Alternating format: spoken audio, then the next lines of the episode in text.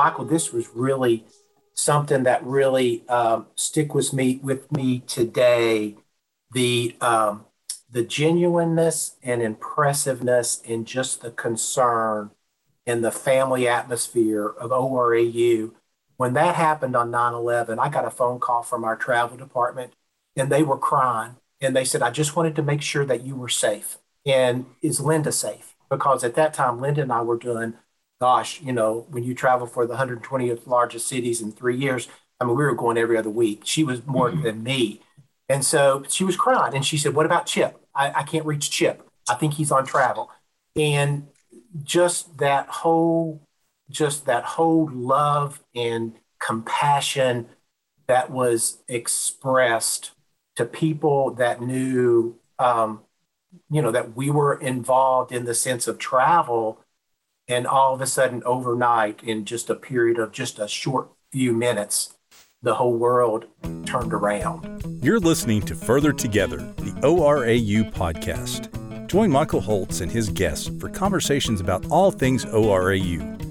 They'll talk about ORAU's storied history, our impact on an ever changing world, our innovative scientific and technical solutions for our customers, and our commitment to the communities where we do business. Welcome to Further Together, the ORAU podcast.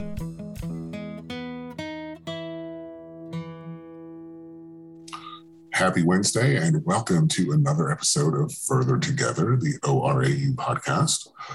It's September, which means it's National Preparedness Month. And as part of our celebration slash observance of National Preparedness Month, I have brought together um, a great cast of individuals who are experts in various aspects of preparedness. And while Preparedness Month generally focuses on how we as individuals and families can prepare for disasters on a personal level, ORAU has been involved in disaster preparedness and preparedness um, for a very, very, very long time.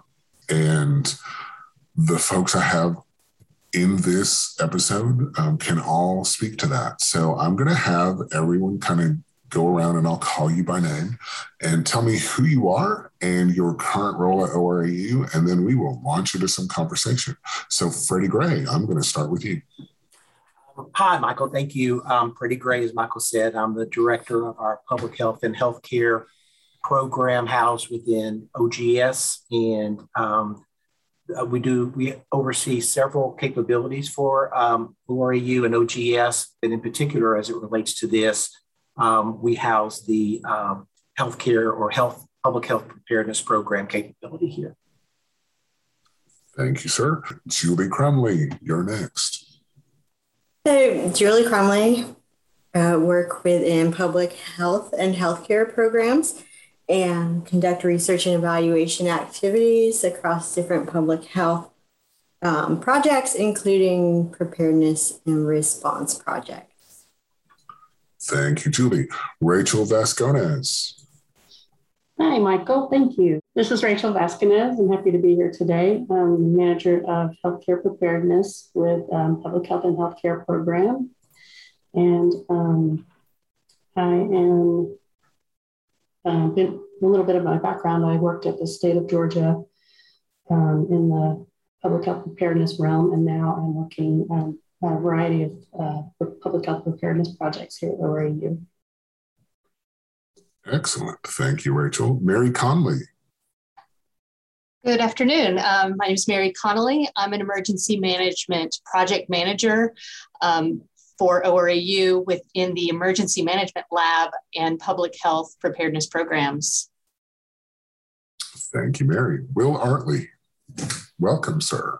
Thank you. My name is Will Artley. I'm a senior technical writer editor with ORAU Government Services. In the past, I have taken the lessons we learn in preparedness and translated them into tools that uh, communities across the country can use to better prepare themselves. Excellent. And last but not least, Linda Hodges, welcome to Further Together, the ORAU podcast. Good afternoon, Michael. Uh, yes, this is Linda Hodges. Uh, I'm a health physicist with the company. I now work with the NIOSH group. Uh, a program that we are, are working on that's a little separate than what I have done in the past. Previously was a health education project manager and worked on both domestic preparedness and international preparedness for terrorism. Excellent. Thank you very much. So, as you've heard, we have a wealth of experience um, in this conversation today. And as I said at the top, we've been doing preparedness at, in some regard at ORAU for decades. And maybe Freddy or Linda or whoever whomever else wants to jump in. Um, if we sort of put 9/11 as sort of the center, I guess, if we were looking at a if we were looking at a spectrum and 9-11 was the center preparedness before was different than preparedness after and since. So let's talk a little bit about preparedness before 9-11 and some of the work we were involved in and some of what we've done in that arena uh, yes, Michael, this is Linda. I'd be happy to start on that. Uh, just a brief history. Uh, in 1996, the Aum Shinrikyo did a sarin gas attack on the Tokyo subway. And three of our senators in the U.S., Senators Nunn, Lugar, and Domenici, said, uh, We're really ill prepared to respond to any sort of terrorism event. And of course, now we realize that was really an understatement. But nonetheless, um, so they appropriated some $280 million that we would go out and train the 120 largest cities in the United States. And in that training, we would train uh, everyone in the city that had anything to do with response. That would be emergency responders, hospitals, anyone that might be affected, even zookeepers and uh, folks like that. So we would go out and we we wound up doing um, 105 of those 120 cities, and then the program changed a little after that. And then post that, uh, we started doing international preparedness, whereby we would go to several countries. We had a uh, contract with the State Department, and they chose several countries that we did training with. Uh, for example, I went to Jordan, I went to Egypt, uh, we did Saudi Arabia, we did uh, Qatar, uh, several of the basically Middle Eastern countries are the ones we were concentrating on. And Linda, what did the work there involve? Uh, basically, the same thing we did in the United States. Okay. We were looking at training first responders, uh, in particular, doctors and nurses, and then fire personnel, uh, police personnel, security personnel. Um, so, probably a little lesser scale uh, on those international cities than we did in the United States, in that they didn't concentrate as much on the uh, folks like zookeepers and the ones outside of the emergency response itself. Okay. And then, and so, that, sorry, yeah. that training uh, for the domestic preparedness lasted through uh, 2000. And then we picked up the international preparedness after that, and that ran for a couple of years. And Michael, I'll add to that too. I mean, Linda can tell all kinds of interesting, great stories, and I would encourage people just to get a get a second of her time and and be prepared to laugh because there's just a lot of experiences, as you can imagine, doing this for several years and going on travel. We represented the Department of Energy side of the fence, so to speak, but I think there were probably five to seven federal agencies. Um, Department of Defense, I believe, led this uh, for the first three years. And they contacted us, you know, um, preparedness is so big and so vast, it's just not preparedness. Um, they reached into us um, in some senses because we have a background in developing training. And so that's one of the capabilities our program does as well. And so we were, good gosh, Linda, I remember us working till midnight in the office, you know, recreating or developing and supporting the development of lesson plans, slides. This is how we want to kind of present this material and sending it back. And then um, they would modify it, send it back by the next day. And this went on, gosh, Linda, how long, how long did that go on? Several weeks, did it?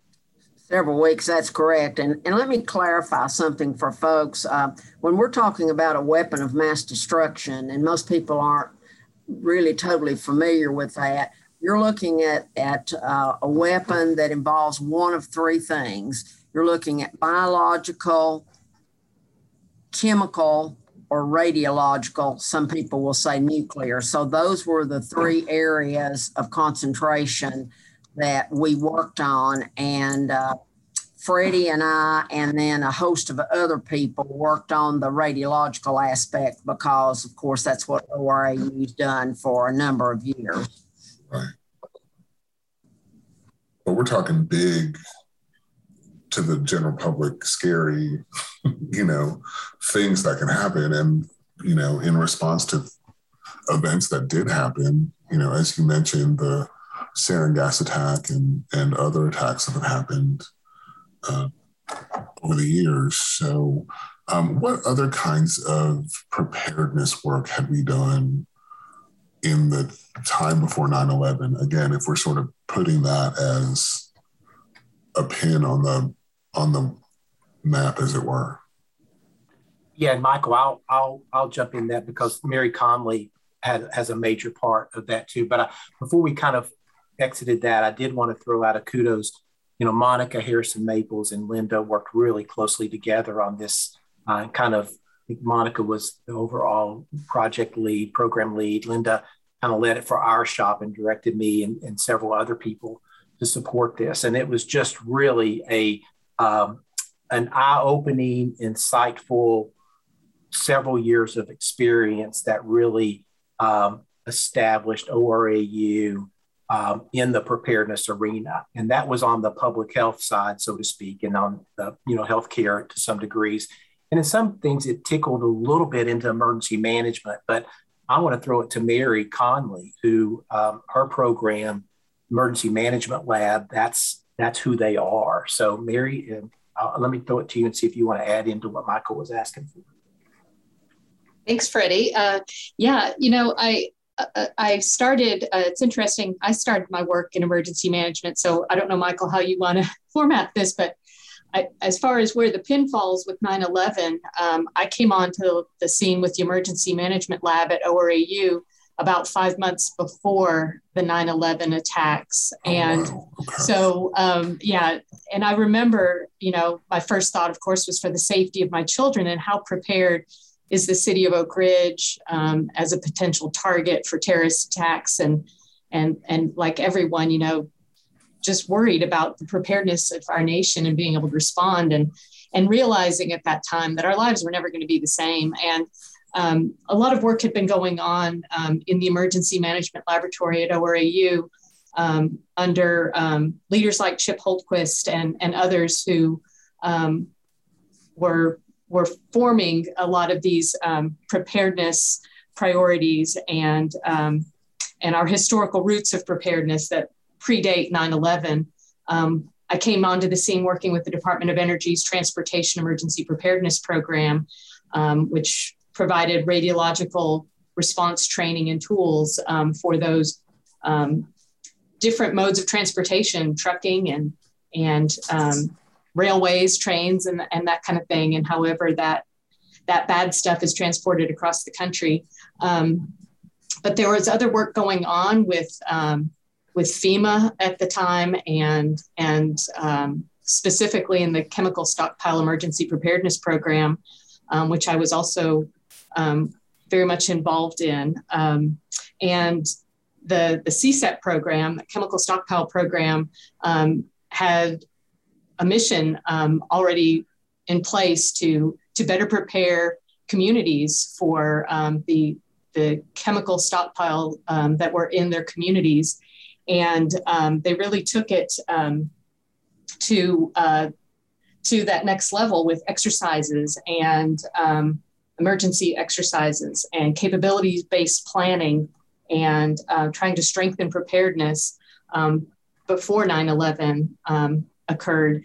Certainly, um, the impacts of 9 11 are, are far reaching, and, and there was a, a great call to organize our nation's ability to be prepared and to focus those preparedness um, initiatives. And uh, so we saw lots of changes um, at that point. But I'll, I'll stop there if there, there's anyone else that wants to chime in to pre 9 11 history. I know there's a lot. I mean, there's a lot that we've done. Um, and Mary, you mentioned some of the programs, um, but you know, we've been involved in the um, DOE Transportation Emergency Preparedness Program, the Energy National Defense Executive Reserve Cadre Program, um, the DOE Emergency Management Issue Special Interest Group, um, which was a long-term project, and of course FEMA Project Impact, um, just on and on and on and on. I mean, it's really, I mean, we've said before, you know, it's really in our DNA to be part of preparedness activities for various federal agencies, um, and that work hasn't stopped. Michael, if I might add, this is Linda again. Um, we'd be remiss if we left out mentioning REACTS. Uh, REACTS Absolutely. A huge part because they worked with us on the domestic preparedness as well as the international preparedness when we were doing those uh, those projects. Right, absolutely. It's a very critical, still very critical part of our organization. Um, the folks at Reacts and the work that they do, still traveling around the world doing training for first responders and um, medical personnel in response to primarily radiation incidents, but um, just great work that they do. Um, Mary, you talked about, I just want to dig a little bit into the nitty gritty. You talked about exercises. Um, I used to work in a hospital in the communications department. So I've been part of those exercises, both what we would call tabletop exercises and then actual, um, I guess, drills or or in-person live exercises. Um, talk a little bit. Anyone, I'll throw this out to the group. Anyone want to talk about what an exercise is, kind of what the point, generally speaking, is, um, why we do them, and um, what we what we get out of them. Mary, do you want to? Um, Michael Mary's um, several of our staff are certified. Uh, well, it's not certified; it's are trained to the uh, they call it HSEEP, um, Homeland Security Exercise and Evaluation Program. It was a program created, I guess, by the Department of Homeland Security back several years ago, and it's it's the standard for how to do exercises, how to budget them, and that that includes both tabletop, uh, which are discussion based, and operations based exercises. So discussion based would be the tabletop versions and, mm-hmm. and things of that nature, and the the operations based would be like you said, the actual drills, the physically being out there and you know creating injects and, and all that stuff. Mary actually is an, a master level certified. And so she she might have a little bit not to put her on the spot she might have a little bit more insight on on what that develop you know how that evolved and just how much more complicated exercises can be. Uh, but but the key is on all exercises is you know you you you perform how you practice, you know, and, and, and that's the key to these exercises is that if you don't exercise, chances are you're not going to be able to perform in the, in the, in the really effective manner that's going to decrease uh, mortality and morbidity when a real event happens. So, um, Mary, is there any insight that you want to give as a master level exercise planner? Sure, Freddy. And, you know, as I've had conversations with people about what is an emergency exercise, and people are like, you know, wow, that seems really complicated and it can be very complex and very costly. um, and have a lot of purpose behind it. But um, I try and put it into um, into uh, perspective for people by saying, "Well, have you ever been um, involved in a fire drill?" in school. That's an emergency management exercise, a fire drill. And um, there's a plan behind it. Someone is evaluating your performance. It's based on policies and plans and procedures that are established. Um, in the example of a fire drill at, at a fixed facility, a school or a hospital or healthcare facility, um, a place of business, um, there, there are policies and plans that are, are written and um, established uh, for, for people to follow. And then there's there's standards that have to be followed too, safety standards and, and regulations and guidelines that different um, facilities have to follow, healthcare facilities, for example. So um, there, there are actions that are being taken in response to an event. And, um, and then there are people evaluating against policies and plans and, and standardization criteria, uh, standards and criteria.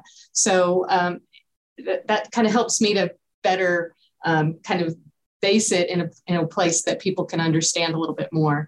Um, but yeah, ex- exercises are one part of a continuous cycle for emergency management and emergency preparedness, a continual process of refining and adjusting and um, trying to get to that preparedness um, or readiness as- aspect that everyone's looking for you know are we ready for these things? Are we prepared for for the next event that might come upon us? And um, so um, plans are updated exercises are conducted emergencies occur these things are happening lessons learned um, and things are applied and it's a continual process um, that evolves. Uh, so I, I, hope that answered the question for you no, I think you have. Um, and you know, in an exercise or in a, in a, yeah, in an exercise, you know, many aspects of an organization, and in some cases, all aspects of an organization are involved. Um, I know working in the communications department, you know, we have a role to play in the exercise. Um, certainly, leadership has a role. Um, you know, our occupational health department, et cetera. You know, everyone has a role to play, and it's all about learning exercise is all about learning, you know, where where gaps might exist, um, but also what's working. And then, you know, typically after an exercise, we do a hot wash or a, um, you know, lessons learned to, you know, hey, let's take a look at what we did and, you know, what are the, what are the missing pieces, right? So we can make it make it better next time so that when you know god forbid the real thing happens we're ready for it. Michael and I, this is Linda again. I will add in that both the domestic preparedness program and the international preparedness program both had exercises at the end of the week they did with their uh, jointly with all of their responders. Gotcha. Okay. So they all get to sort of try out what they've learned over the course of the week or however many days they're together. Correct. And of course, on domestic preparedness in a large city, you can't have everyone. So you would have the, the heads of the groups that were there. Um, and, you know, folks like the mayor and the city, city manager and the fire chief and police chief and those sorts of folks uh, interacting. Gotcha. Hey, Michael, I'll, I'll chime in too. And, and, and you're spot on with the with the level of engagement from from multiple different facets it can become really complex really quickly. Um, and even the simple exercises preparedness um, drills and exercises and real incidents um, generate um, opportunities for improvement um, and things that need to be corrected or, or improved. And, and that's really what it's dri- driving at is that continuous improvement um, continually striving for readiness and and preparedness uh, so that um, so that the, those actual events have less impact and um, can be better managed. Um, but the ORAU um, has, uh, you mentioned the Department of Energy's Emergency Management Issues Special Interest Group, the EMI SIG, um, a longstanding um, project that we ran here at ORAU for years. And one of the products from uh, that project was the Department of Energy's Exercise Builder, which was a very simple tool, a step by step tool. Um, I know our director used to call it um, TurboTax for emergency exercises because you're answering a series of questions, and um, and lo and behold, at the end of um, of the series of questions and and information that you're filling out, you have generated your necessary documentation to conduct that exercise and to evaluate uh, the performance of the people involved in that exercise. Uh, so that tool was developed um, for the Department of Energy, but it is something that we've um, grandfathered into and shared with um, with the Veterans Health Administration's Office of Emergency Management. Um, they caught wind of that tool that we've developed for the Department of Energy, and they're very interested in it. And so, through that um, exercise tool, um, we began working with the Veterans Health Administration and started applying that um, tool to emergency management um, at the healthcare level for uh, Veterans Health Administration, you know, the largest healthcare um, system in the country. And, um, and it evolved from there because the VA saw quickly that while exercise design and um, document generation is an important part of the cycle, the entire emergency management program cycle needed to be incorporated.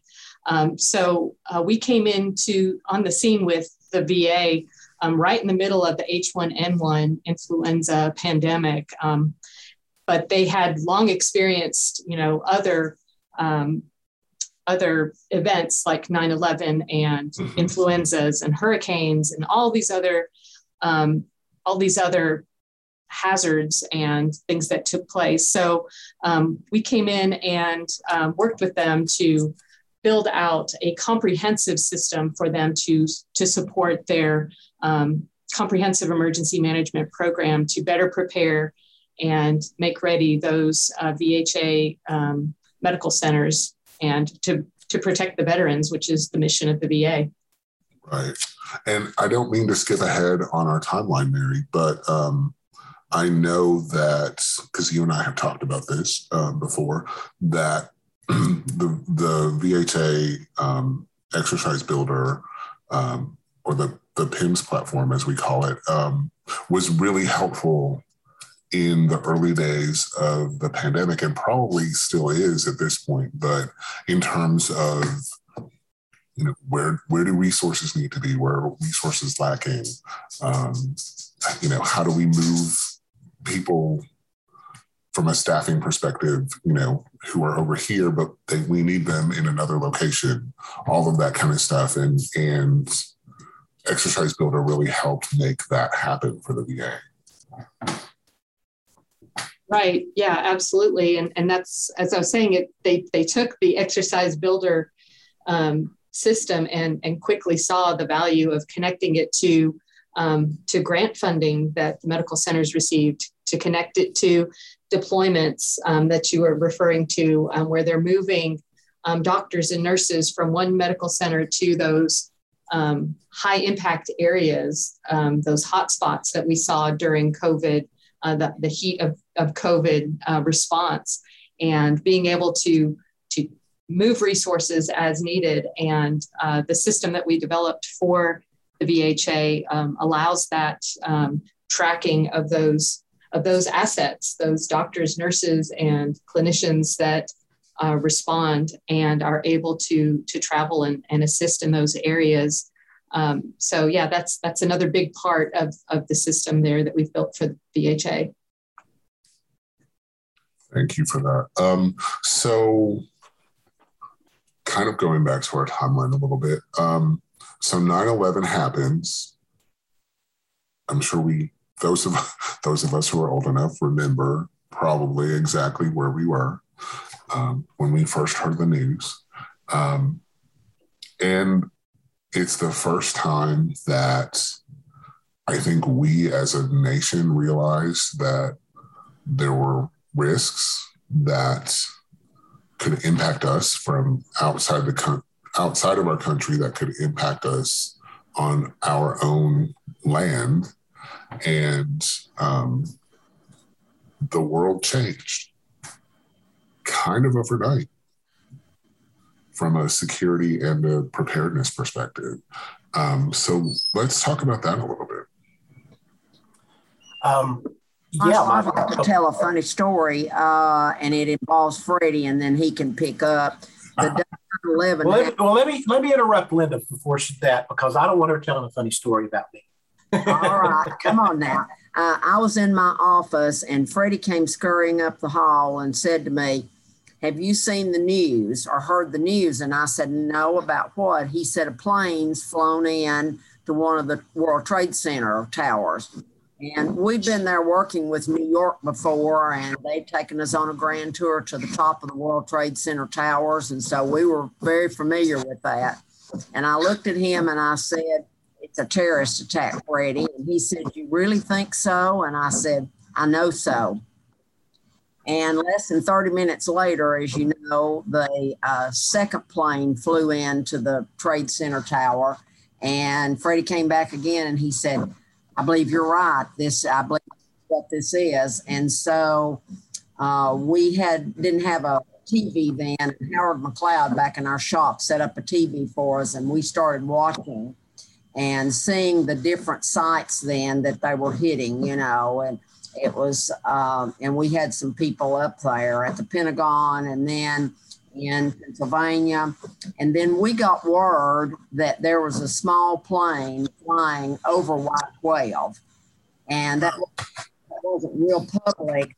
But what happened then, those of us that were in the field working, we were like uh, pretty nervous about that because we closed.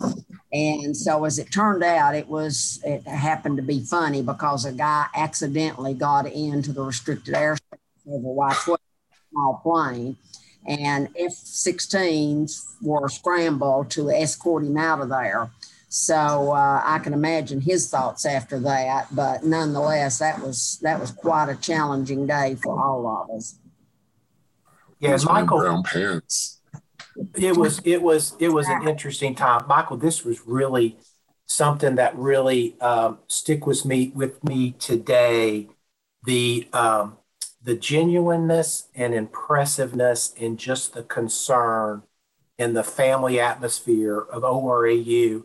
When that happened on 9 11, I got a phone call from our travel department and they were crying. And they said, I just wanted to make sure that you were safe. And is Linda safe? Because at that time, Linda and I were doing, gosh, you know, when you travel for the 120th largest cities in three years, I mean, we were going every other week. She was more mm-hmm. than me. And so she was crying and she said, What about Chip? I, I can't reach Chip. I think he's on travel. And just that whole, just that whole love and compassion that was expressed to people that knew, um, you know, that we were involved in the sense of travel. And all of a sudden, overnight, in just a period of just a short few minutes, the whole world turned around. And mm-hmm. um, I'll never forget that. And to this day, the compassion and caringness of ORAU resonates with me. And I think that still resides today. Wow. That's that's amazing. And I can totally see that. Having having now been part of our company for um, four and a half years, I can totally see that uh, as a member of the family. So, um, but the world changed, um, you know, almost overnight. Um, at least it seems like in retrospect. You know, you have magnetometers and other um, security devices at the airport, and value balustrades in front of you know large large buildings, government, and even box stores. You know, big box stores these days, um, so that cars cars and vehicles can't just go ramming through the front door of uh, you know, Target or whatever. Um, being on a plane is different, um, even more different now, at least in the last 18 months than it was before that. But um, the world changed. How did preparedness change uh, along with the, I guess, the rest of the world, to put it in perspective? Well, I mean, this is Freddy. I mean, you can imagine, like you said, and I think, I think, well, I know there was um, a lot more emphasis. There were federal dollars that were uh, earmarked to go out. I believe there were three. This is a little bit later on when they were focusing on the pandemic versus another infectious disease. But you started seeing a lot more emphasis on federal dollars, um, a lot more attention to um, you know Department of Homeland Security and what they're all about. But I think you also got a chance to see the importance of exercises. So you know, Linda brought that up, Mary brought that up, and it's really fascinating because exercises are you know as long as there's not an event happening, exercises to some degree may be viewed as a waste of time or a box checker or something to ensure that you will receive funds because you are quote unquote prepared to handle an emergency. And I think we saw a major emphasis on exercises, on drills, on tabletops, on um, operations based exercises, the creation of this Homeland Security exercise and evaluation program. So there was a really big emphasis on that. And I really want to kind of come back to a point that Mary had said regarding the VA and her work with the VA. That's a mm-hmm. great mm-hmm. example of a federal agency who is committed, not just doing this because it looks good, they are committed to ensure that their facilities are prepared and they have things tied into that. And the key to that is being prepared is to is to develop these plans that are realistic. They're not just plans that are superficial only to check the box that I have a plan in place. So there were requirements that went out from the federal agencies that thou shalt have a plan in place. And the key to these plans and what makes them successful is to have that independent, objective evaluation of those. That's why the Homeland Security built this exercise and evaluation program. They created these um, formatted documents that really could allow a planner, an exercise planner, to create their exercise and look in there as far as where do I want to modify it because not everything is a linear. Every there's always something that's going to happen that's going to throw everybody going crazy. And so where to inject that. But then you get somebody who really has a background or a strong um, commitment to evaluation and assessment. And, you know, our program, public health and healthcare program, while here again, preparedness is a capability, but it's it's it's it's fed by multiple uh, other capabilities. So, for example, if you use preparedness as the platform, we've already talked a little bit with the Nunn-Lugar-Domenici, that weapons of mass destruction, that a lot of that work was instructional design how to conduct training, how to put that on, how to develop the slides, and how to really get to where the audience understands what you're saying. The other component of this is the evaluation piece. What exactly makes for an evaluation? And I'll be, I'll just be totally, totally honest and transparent. And most of the people know me as that person. I always thought an evaluation was, you know, was the food good? Did, did everybody here in the room, you know, was the temperature good? You know, I had no idea. And um, so we were fortunate enough at one time to have, I'll, I'll just, uh, Julie, Julie Crumly, Dr. Julie Crumly. She came to our program as an evaluator. And when she sat down with me and said, Are you all collecting this kind of data? I'm like, uh, No, why would we collect this kind of data? And she said, Because if you collect this kind of data, this will give you that kind of answer. And I'm like, you can get that from this. And she's like, oh, yeah, I can do that all, you know, yeah. So um, I had no idea. And since then, that's been, I guess, almost 10 years ago. And since then, it's really given me a perspective of how important evaluation and assessment is. Um, because you're not just doing this to check a box, you're doing it because if you have a sloppy evaluation, and something like a response needs to happen, then you're going to fail and people are going to die or get really sick. And, you know, with your permission, Michael, I'd love to be able to throw it to Julie to kind of give that evaluation perspective of how important those kinds of things are um, to the success of a good and a response where fewer people are going to be potentially injured or sick.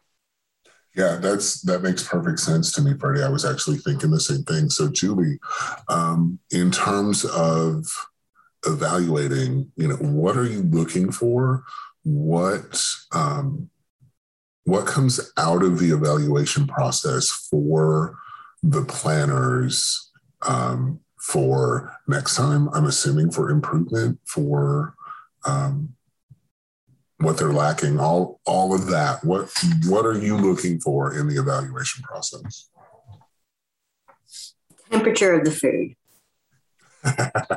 I, um, Freddy just totally set me up for that. Um, you know, I think, and yeah, Mary and Will and Linda have all touched on this, and um, you know, Rachel and I have talked about this as well. You know, evaluation um, can take many different shapes and forms and often can be an afterthought.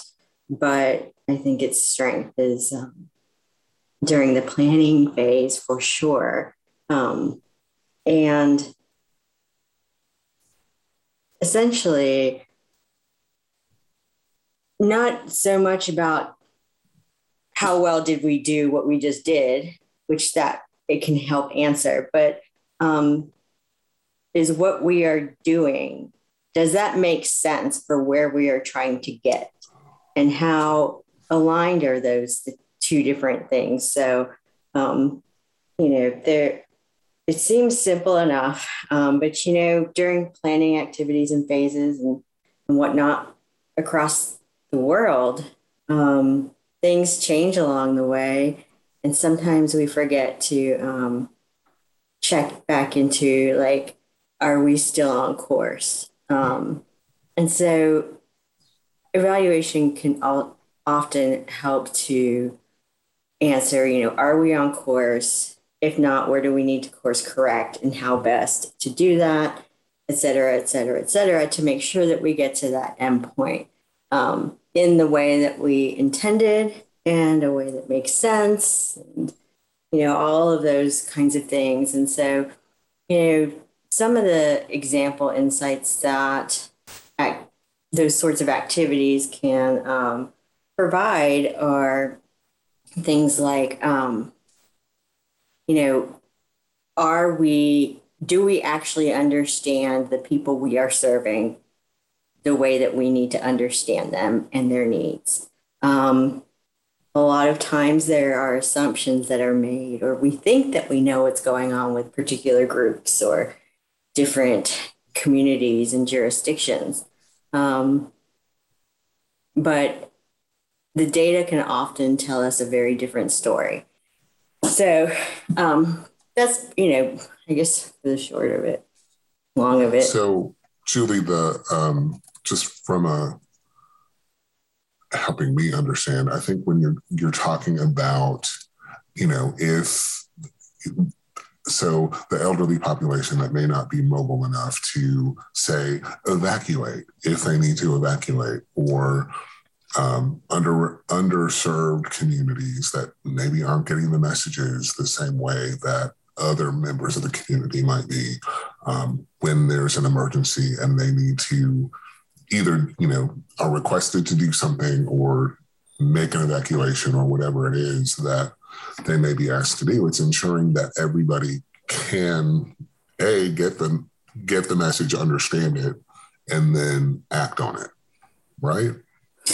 Yeah, so that's one of the things that that can happen. I think oftentimes some of the activities that we um, also engage in are things like um, that are those audiences do those um, populations exist within your communities? And if so, where and who are they? Um, So, really understanding those. Um, there's various demographic factors because we can make assumptions that, you know, some, pop, you know, generally the, the population looks similar or that, you know, the average quote unquote family or has, you know, two point whatever children. I'm sure it's like 20 year old data by now.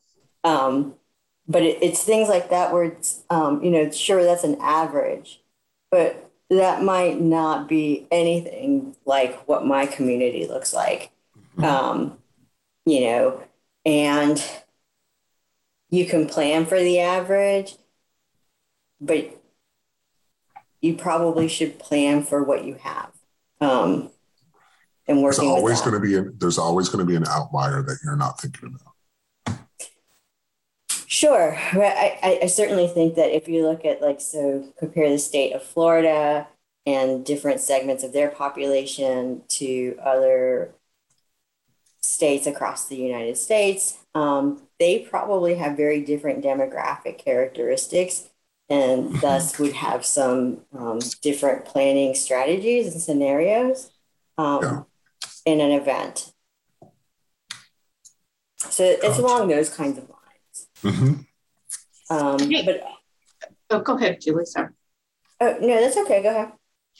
I was just going to say, you know, just from the evaluation perspective, I think one of the most um, remarkable things um, post 9 11, one, one of the great changes is that evaluation has become more meaningful because of the changes that were made. Um, things became more institutionalized and standardized, common preparedness processes and languages, and which which helps with evaluation. And that's a big part of this. You know, certainly um, preparedness related programs existed at all levels of the government and and private sector prior to 9 11. But I think that these efforts were all made more unified um, by um, a common vision, um, policy, definition of preparedness even changed after 9 11.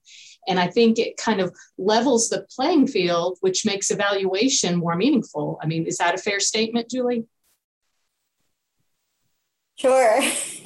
it's, um, I think so. You know, additionally, I, I think to add on to that is that when you have outside evaluation, you know, conduct an independent evaluation, you're looking for really getting information that is more objective than not, um, than doing it yourself in house. And so, you know, we don't necessarily, as an, an independent evaluator, doesn't necessarily have that same um, you know, incentive to show good findings or to validate um, the work because it's not our own work that's being validated.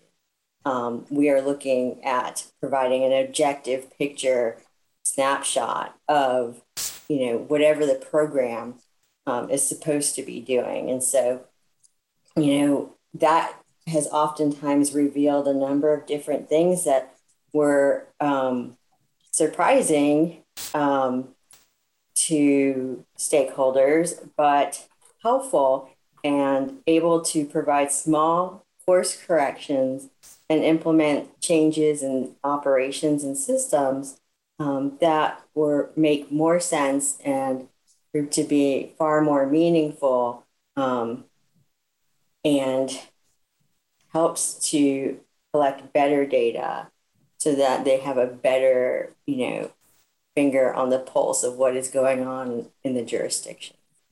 And Michael, I think to, to, to add to that is, and give a really good example, is in 2003, so 9 11 happened. In 2003, uh, Will Artley and I were pinged by CDC's uh, Division of uh, Global Migration and Quarantine, DGMQ.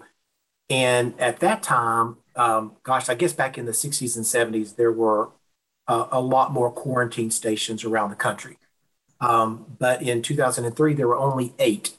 And the quarantine station's mission is to uh, protect and prevent an infectious disease basically coming in to the United States on an international conveyance, whether it be an aircraft, whether it be a, a bus, a plane, train, whatever.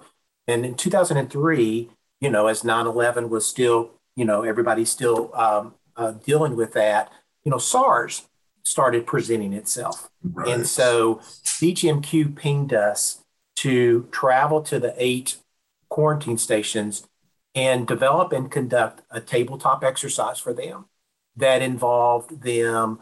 Uh, well, let me actually let me introduce Will Artley, who's one of our you know key technical people. He he served as one of our primary facilitators uh, on this particular exercise uh, activity. This was a project that developed and lasted for, gosh, Will, what, 2003 to 2007 or something like that? Yeah, the last one was April 2008. Okay. Okay. You want to talk a little bit about just how that evolved? I mean, you can skip the first one. So um, the, the, first tabletop exercise was, um, I, you know, I, kind of got wrapped into it first because I'm local and Will's um, off site. Um, it has been off site for us for 20 something years and just really uh, taught me the um, the benefits of being, you know, of having an offsite staff who can contribute greatly, super important to our program, and you know is just you know maintains himself. You know, there's there's there's and so that just really opened the door for me to say, wow, this offsite stuff is pretty good because we don't lose anything with Will, we actually gain because he's always on. You know, he, he worked the weekends and evenings like everybody does now, it seems like. But right. um, the first one we went to, we, we were using uh, the quarantine station. Um, I don't know. I will just not say it, Will. And if you want to introduce the city I'll, or the state, I'll let you. But I'm not going to well, get them well, I, I can pick it up. It was New York. It was New York City. In our scenario, you have to remember this is post 9/11. Our scenario mm-hmm. had, I think, seven different flights coming into New York City with different ages of people ill with the disease. And they, Freddy was facilitating. They looked at him and said, we got that many planes. We're calling DHS. It's over. It's their responsibility. So basically, the exercise ended. they abdicated. Oh yeah, that was great. That was uh that was one of my highlights of my career. Is uh you know that didn't last long at all. So we will the next well I'll let you go off on this one, Will. But from there on out, Will Will was the facilitator. yeah, we changed the scenario to uh, SARS coming from China and basically walked them through the response. You know, it's on the plane. What do you do? What hospital do you take them to? What personal protective equipment do you use? Stuff like that. And did uh, did actually all in all did close to 30 tabletop exercises with CDC at airports, seaports, land crossings, and uh, did after action reports. Did you know let them know you know what worked, what didn't work well. So it was a great experience. Uh, one thing we did learn and that changed is when we were doing these exercises we started out with sars but then it was uh, bird flu. Was the trigger for the response was uh, one of them was the world health organization pandemic phase five. And the belief then was when you're in phase five oh my god the world's going to end. And then we got to the 2009 pandemic and we were in phase five and nothing was really wrong. So you know, they had to kind of change looking at, okay, what are the triggers? And I think one of them now is just the impact on the public health and healthcare system. And Freddy, do you want anything? No, I think I, I think you're you're right, and I think you know it's it wasn't quite as extreme as them building the airplane while it's in the air, but it was very close because when we did New York, you know, we were getting input from them, and we built our exercise based strictly on the quarantine station and input from them so when I got up and talked, it was really, it just did not hit the mark. I mean, it just didn't hit the mark. And so what Will is is not saying is that the intensity of these exercises and activities, because we left New York that afternoon and Will and I sat together on the plane and that night on the plane, once we landed, we flew directly to Chicago because we had to do this same exercise with the same material to Chicago. And Will and I both agreed that is not happening, you know. And and so we rewrote the whole exercise in order to be able to provide that to Chicago's quarantine station the very next day. So I think we did New York on Tuesday.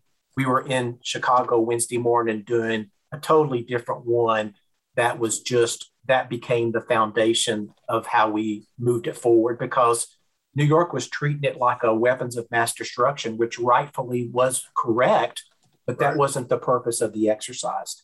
And so then that took off.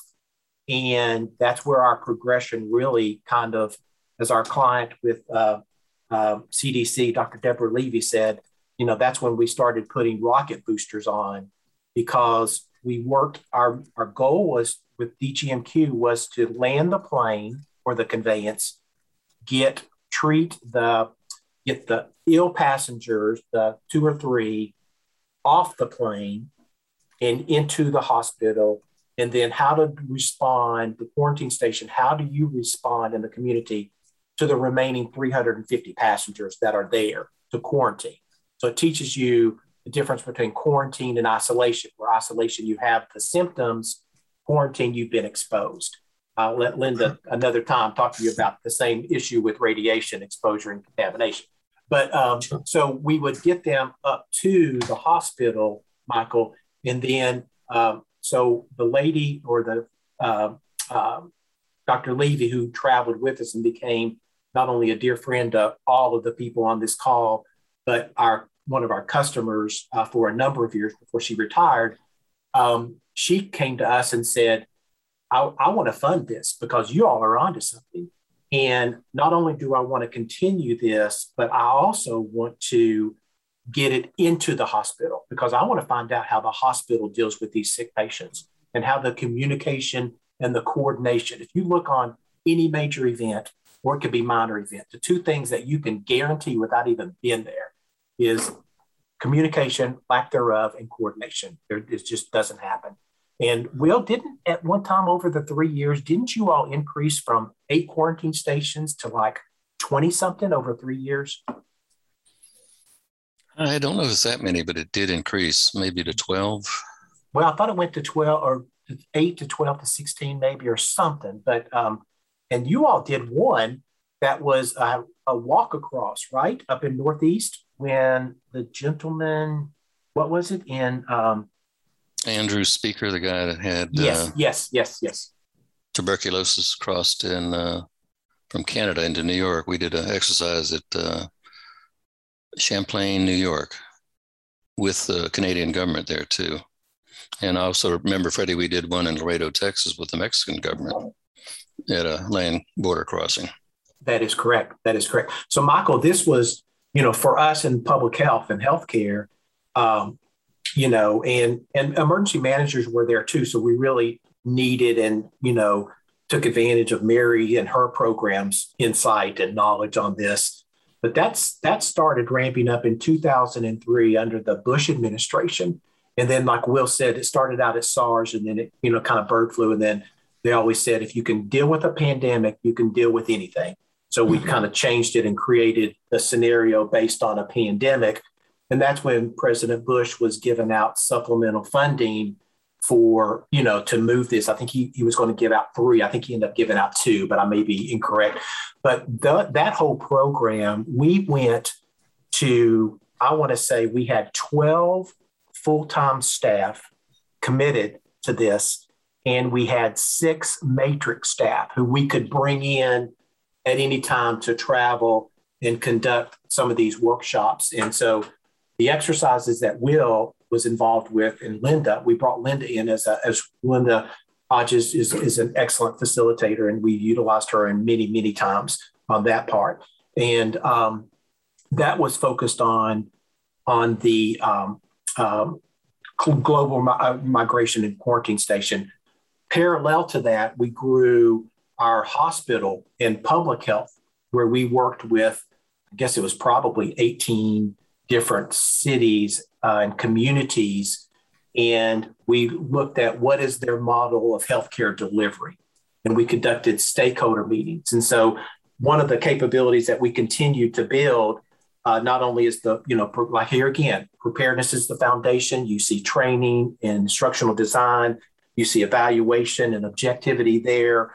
Um, you see facilitation there uh, for train, you know, for for just conducting of exercises. But you see this stakeholder engagement. So we worked with communities on what is your model of healthcare delivery? You know, what is it today under normal conditions? And then what happens if you insert a response? What does that look like? And that was three and four day workshops. And that's what Will and Julie and Rachel and, and, and, and, and uh, multiple, multiple people went out and we started designing based on the information that we gathered during those meetings and workshops and stakeholder engagements um, develop these tools that are used uh, at least on their website by cdc even to this day. So this this kind of work went from 2003 all the way up to i want to say 2016 17 something like that. Gotcha so again, we've been doing this for a long time. This is where, you know, we're really trying to hone in because, you know, the purpose of me in this is to help demonstrate preparedness, longevity at ORAU, but also demonstrate a really, really um, the the um, for lack of a better word, the attachments to preparedness and response. It's not just an isolated, it is a full enclosed. You just don't just say we're prepared or we're working on preparedness. What does it involve to be prepared? What does right. it, you know, like Mary said, you know, the commitment of a federal agency. I mean, that's probably our largest contract in my program is Mary's program. Uh, employees, I think, up to eight staff full time, uh, crazy busy. Um, huge. It's it's a mission critical function from the VA, and that is solely contributed to the VA's commitment and Mary's ability to get them what they need. So I'm I need to get that and demonstrate okay. that that's huge. Same with same with Linda. You know the ability that and the knowledge that she has and the facilitating with Will and her. Uh, Julie with evaluation because that is a central central part of our program. And I need to wrap in Rachel more because Rachel does right. does this preparedness and response with a focus on RAD. We're dealing with public health and more generalities. And we can go off, you know, we can go off and talk for hours on this, sure. each individual person. And so right. while I want to say it's preparedness and preparedness, but I want people to who hear this to see that it's not just preparedness. It is, it is in it takes it takes a village. And not only on people, but it takes a village on capability. Because I didn't even address, um, I didn't even address um, um, health communications, you know, right, marketing right. and promotion, the creation of technical writing and documents, understanding, you know, and how all that feeds in to everything. And then how to incorporate what is a strong community? What is a prepared community? And I think there's three elements at least, and that is public health, been able to work together with healthcare, been able to work together with emergency management. And right. ORAU brings all three of those from Mary's strong expertise in emergency management to our specialty and focus on healthcare and public health. And then you wrap those things in there, and it's that ability to coordinate and communicate within and among yourselves makes you a very strong community. Um, you know, the time you meet these people, Michael, is not during an event. It's well beyond, you know, it's well beyond. And that's where, you know, and, and the differences between rural and urban and, um, you know, metropolitan communities, they're hugely different. So um, I, other so, people may have something else they want to say. All right. Well, everyone, thank you for for today. Um, and we will schedule another session to continue the conversation. Sounds good. Thank, Thank you. you. Thank you so Thank much. You. Thank you. Thank you. Thank you. Thank you for listening to Further Together, the ORAU podcast. To learn more about any of the topics discussed by our experts, visit www.orau.org. You can also find us on Facebook, Twitter, and LinkedIn at ORAU, and on Instagram at ORAU Together. If you like Further Together, the ORAU podcast, we would appreciate you giving us a review on your favorite podcast platform. Your reviews will help more people find the podcast.